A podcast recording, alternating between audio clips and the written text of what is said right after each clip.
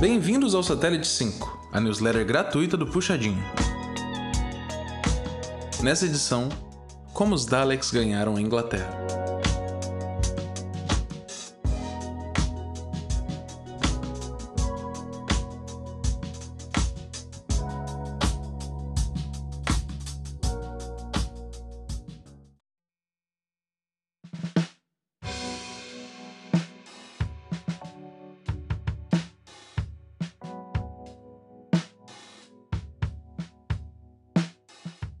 Continuamos a nossa caminhada pela história de Doctor Who com talvez um dos momentos mais importantes da consolidação da série no imaginário do público britânico, em especial o infantil, a Dalek Mania.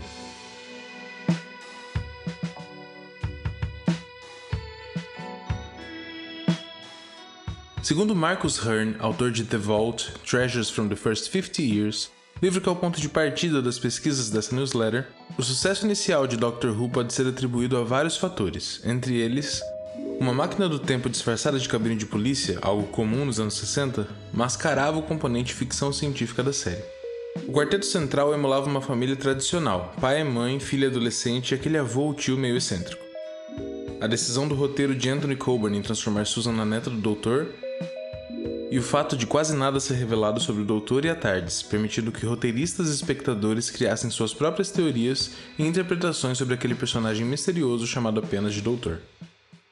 Apesar disso, a série só tinha 13 episódios comissionados pelo BBC, colocando pressão em Verity Lambert e David Whittaker. Eles precisavam de um segundo arco que segurasse a audiência, e para isso, eles precisaram ir contra as ordens específicas de Sidney Newman, que queria evitar a todo custo monstros de olhos esbugalhados na série.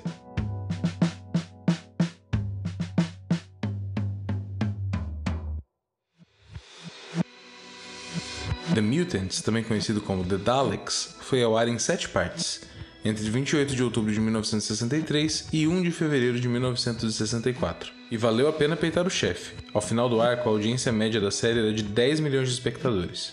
Nascia a Dalek Mania. 200 days ago, the radiation count was 93. It is now 58. An impressive reduction. It is still enough to destroy Our prisoners are showing preliminary stages of sickness already. We know that owls are able to live on the surface and that they must have found immunity. Perhaps it is a drug. Is it failing them now? Why are these four showing signs of radiation?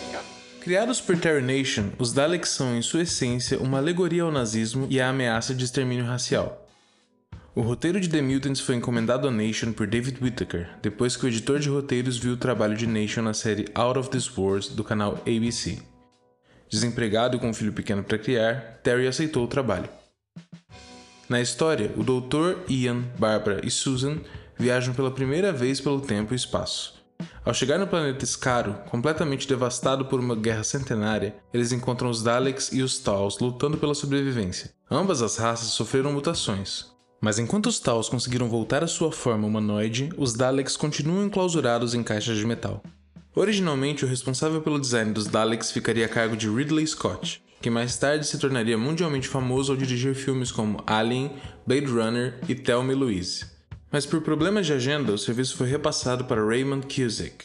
O primeiro design foi rejeitado por estourar o orçamento de 500 libras para quatro modelos, o que equivale hoje em dia a 11.640 libras. Assim, Cusick e Bill Roberts, funcionário da empresa que fazia os efeitos práticos da série, se juntaram para construir o protótipo do Dalek. Roberts usou um pimenteiro para demonstrar os movimentos. Um dos braços teve que ser substituído por um desentupidor de pia por contenção de despesas. As luzes na cabeça que indicavam que os Daleks estavam falando eram feitas de luzes de Natal envoltas em bolinhas de ping-pong.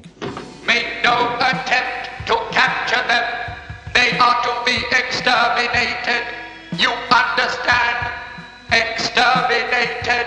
I understand. Apesar da simplicidade, ou justamente por ela, as crianças adoraram os Daleks e no início de 1964, o que se via por todos os parquinhos do Reino Unido eram crianças brincando de exterminar. O Daily Mirror noticiou um pai que teve as flores do jardim decapitadas pelo filho cada vez que o garoto gritava Exterminate. As crianças escreviam ao BBC reclamando, inclusive acusando a emissora de crueldade, já que todos os Daleks foram mortos no final do arco.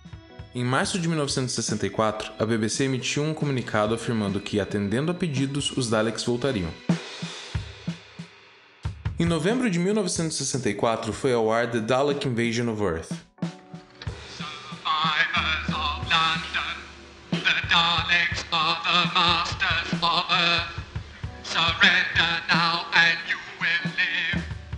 Com os Daleks ainda mais abertamente emulando nazistas, gritando exterminate e escravizando humanos como Roboman numa Londres que evocava a era das Blitz alemãs durante a Segunda Guerra e a resistência formadas escondidas. Imagens de Daleks passando por uma ponte de Westminster deserta traziam memórias de menos de 20 anos atrás. Uma realidade alternativa em que os robôs nazistas conseguiam invadir a Inglaterra.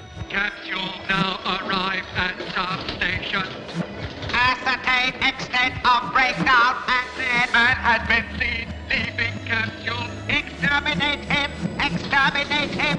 Exterminate him! Coincidentemente ou não, The Dalek Invasion of Earth foi ao ar entre 21 de novembro e 26 de dezembro de 1964, permitindo a BBC ganhar dinheiro com todo tipo de produto licenciável que podia receber um Dalek estampado na embalagem. O primeiro produto a ser licenciado foram cigarros de chocolate, produzidos pela empresa Cadet.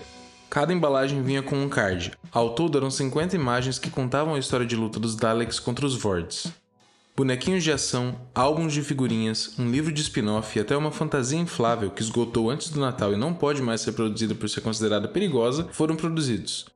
Pipas, velas, livros de colorir, papel de parede, material de papelaria e até um disco. 1964 foi o ano dos Daleks.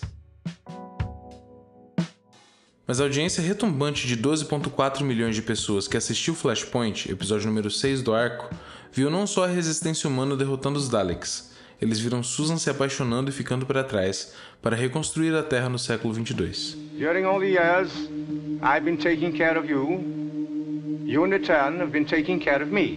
Grandfather, I belong with you. Not any longer, Susan. You're still my grandchild, and always will be.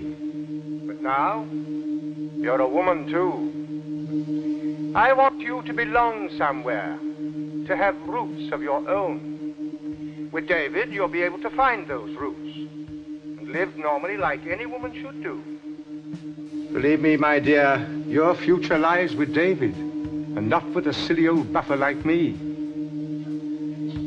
One day, I shall come back. Yes, I shall come back. Until then, there must be no regrets, no tears, no anxieties. Just go forward in all your beliefs and prove to me that I am not mistaken in mine. Era o primeiro indicativo de que Doctor Who havia se tornado maior do que as pessoas que o faziam. Goodbye, Susan. Goodbye, my dear.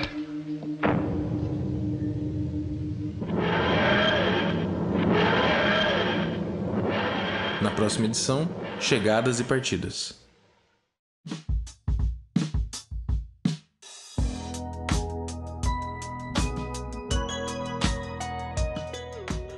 Muito obrigado por ouvir até aqui e siga as nossas redes sociais, arroba Puxadinho Tardes no Twitter ou arroba Puxadinho da Tardes no Instagram para receber as principais notícias sobre Doctor Who em primeira mão.